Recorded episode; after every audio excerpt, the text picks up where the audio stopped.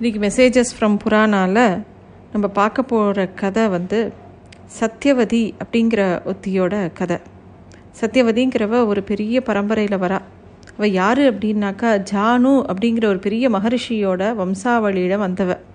இந்த ஜானு யார் அப்படின்னாக்கா கங்கை வந்து தேவலோகத்துலேருந்து அப்படியே பூமிக்கு வரும்போது பிரவாகமாக வரும்போது இந்த ஜானு அப்படிங்கிறவரோட ரிஷியோட ஆசிரமத்தை அப்படியே சூழ்ந்துக்கிறான் இப்போ ஜானுக்கு ரொம்ப கோவம் வந்துடுறது அந்த முனிவருக்கு. அப்படியே கங்கையை முழுக்க குடிச்சுடுறார். அப்போது அங்கே கங்கையே இல்லை.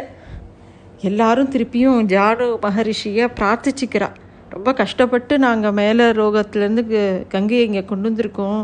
தயவுசெய்து அவளை விடுங்கோ அப்படின்னு கேட்கும்போது அவர் சரின்னு சொல்லிட்டு திருப்பியும் கங்கையை பூமியில் விடுறார்.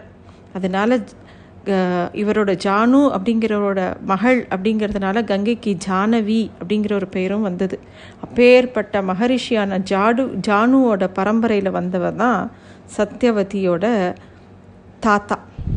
அவர் பேர் கௌஷிகான்னு பேர். அவருக்கு ஒரு பிள்ளை வேணும் அப்படின்னு ரொம்ப ஆசை இருந்தது.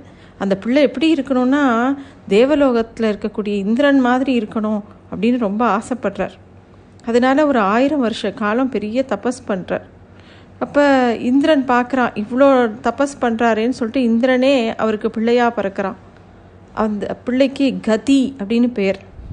அந்த கதியோட பொண்ணு தான் இந்த சத்யவதி. இந்த சத்யவதி கொஞ்சம் நல்ல பெரிய பொண்ணு ஆனப்புறம் ரீச்சகர் அப்படிங்கிற ஒரு முனிவருக்கு கல்யாணம் பண்ணி கொடுக்குறான். ரீச்சகர் யாருன்னாக்கா பிருகு முனிவரோட பரம்பரையில் வந்தவர்.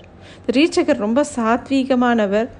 நிறைய விஷய ஞானமும் நிறைய ஞானம் பொருந்திய ஒரு மனுஷர். அவர் எப்போவும் யாகம் ஜபம் அப்படின்னு எப்போவும் பண்ணிகிட்டே இருப்பார். அவர் என்ன பண்ணுறார் ஒரு நாளைக்கு தன்னோட எல்லா ஆசைகளையும் வச்சு பெரிய தபஸ் பண்ணி தன்னோட மனைவிக்கு ஒரு பாயசம் பண்ணி கொடுக்குறார். இந்த பாயசத்தை நீ சாப்பிட்டேன்னாக்கா உனக்கு நல்ல ஒரு குழந்த பிறக்கும். அந்த குழந்த பெரிய வேத வித்தாக இருக்கும். அது வந்து ரொம்ப பகவானோட அனுகிரகத்தோடு இருக்கும். நல்ல ஒரு சாத்வீக ஒரு குழந்தையாக பிறக்கும் அப்படின்னு சொல்லி கொடுக்குறார்.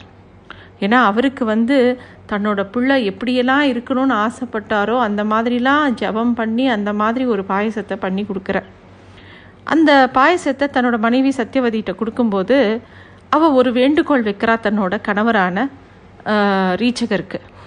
என்ன அப்படின்னா இதே மாதிரி இன்னொரு பாயசம் என்னோட அம்மாவுக்கு கொடுக்க முடியுமா அப்படின்னு கேட்குறா ஏன்னா அவளுடைய அப்பாவான கதிக்கு பிள்ளை கிடையாது. ஒரே பொண்ணு சத்யவதி தான்.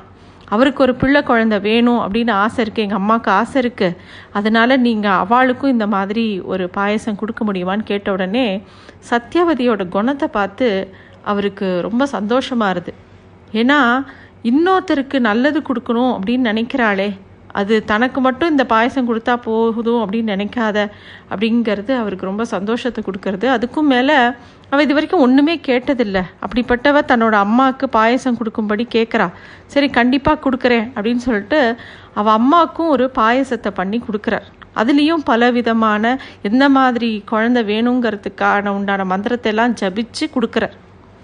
அப்புறமா அவள் ரெண்டு பேருக்கும் என்ன சொல்கிறாருனாக்கா ரெண்டு பேரும் ஸ்நானம் பண்ணிவிட்டு ஒரு அத்தி மரத்துக்கு கீழே உட்காண்டு அமைதியாக தியானம் பண்ணிவிட்டு இந்த பாயசத்தை விடிக்காலம்புற சாப்பிட்ருங்கோ அப்படின்னு சொல்கிறார் சத்யவதியோட அம்மாவுக்கு ஒரு சந்தேகம்.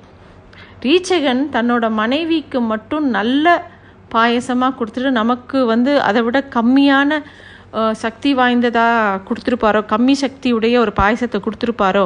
ஒருவேளை தன்னோட மனைவிக்கு மட்டும் நல்ல குழந்தை பிறக்கணும்னு சொல்லியிருந்தா என்ன பண்ணுறது அதனால் பாயசத்தை மாற்றி குடிச்சுடலாம் அப்படின்னு நினச்சிண்டு அந்த சத்தியவதிக்கு தெரியாமல் அந்த பாயசத்தை மாற்றி சத்தியவதியோட பாயசத்தை தான் குடிச்சிட்டு தன்னோட பாயசத்தை சத்தியவதிக்கு வைக்கிறான். சத்தியவதிக்கு இந்த விஷயம்லாம் தெரியாது. அவள் பாட்டுக்கு தன்னோட பாயசம் நினச்சிண்டு தன் கணவர் கொடுத்ததுன்னு நினச்சிட்டு அதை சாப்பிட்டுடுறான். கொஞ்ச காலம் போகிறது சத்தியவதி கர்ப்பமாறா.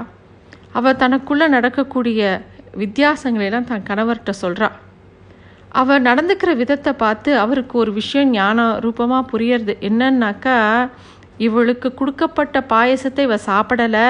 இவ அம்மாவுக்கு கொடுக்கப்பட்ட பாயசத்தை தான் இவ சாப்பிட்ருக்கா அப்படிங்கிறது இவருக்கு புரியறது.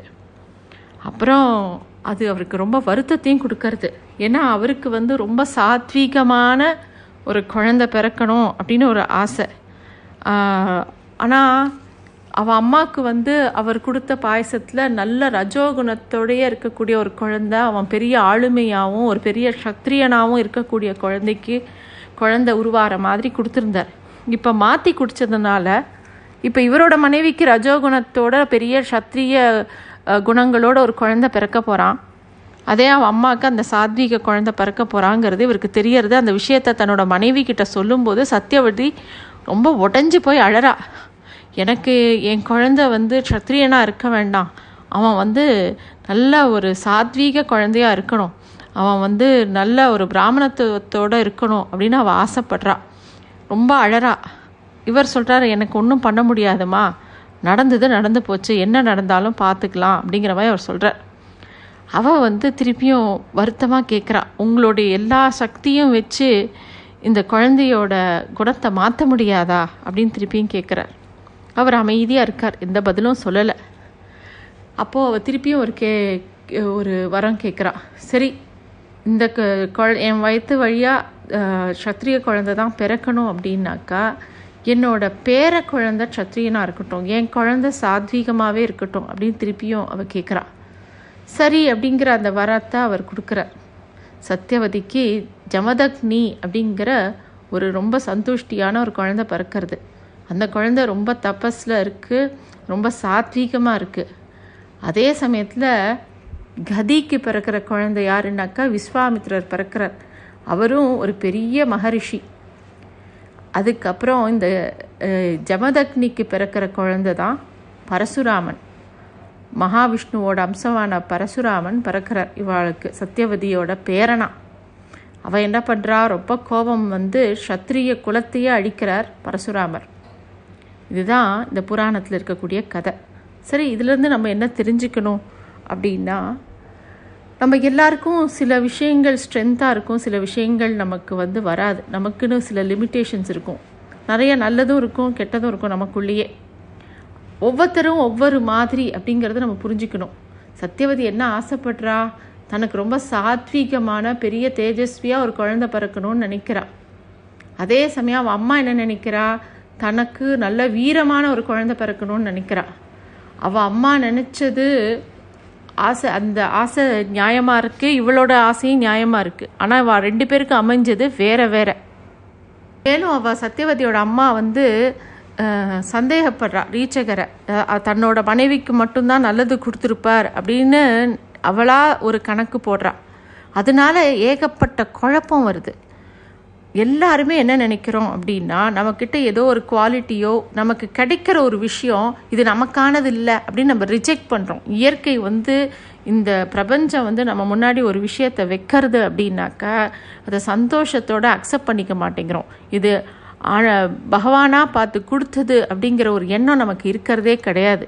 நம்மளோட ஈவன் நம்ம நம்மக்கிட்ட இருக்கிற ஏதோ ஒரு டேலண்ட் இருக்கும் ஏதோ ஒரு நல்ல குணம் இருக்கும். அதை நம்ம அப்ரிஷியேட்டே பண்ண மாட்டோம். எப்பயுமே நம்ம பக்கத்து இலையில் என்ன பாயசங்கிறது தான் நமக்கு வந்து கவலையாக இருக்கும். நம்ம இலையில் என்ன இருக்குது அப்படிங்கிறது பார்க்காம இருப்போம். ஆக்சுவலி அதை நல்லா பார்த்து அந்த நமக்கு முன்னாடி என்ன வருதோ அதை நோக்கி செயல்பட்டோன்னா அந்த பகவானே நமக்கு உள்ளே இருந்து அனுகிரகம் பண்ணுவார்.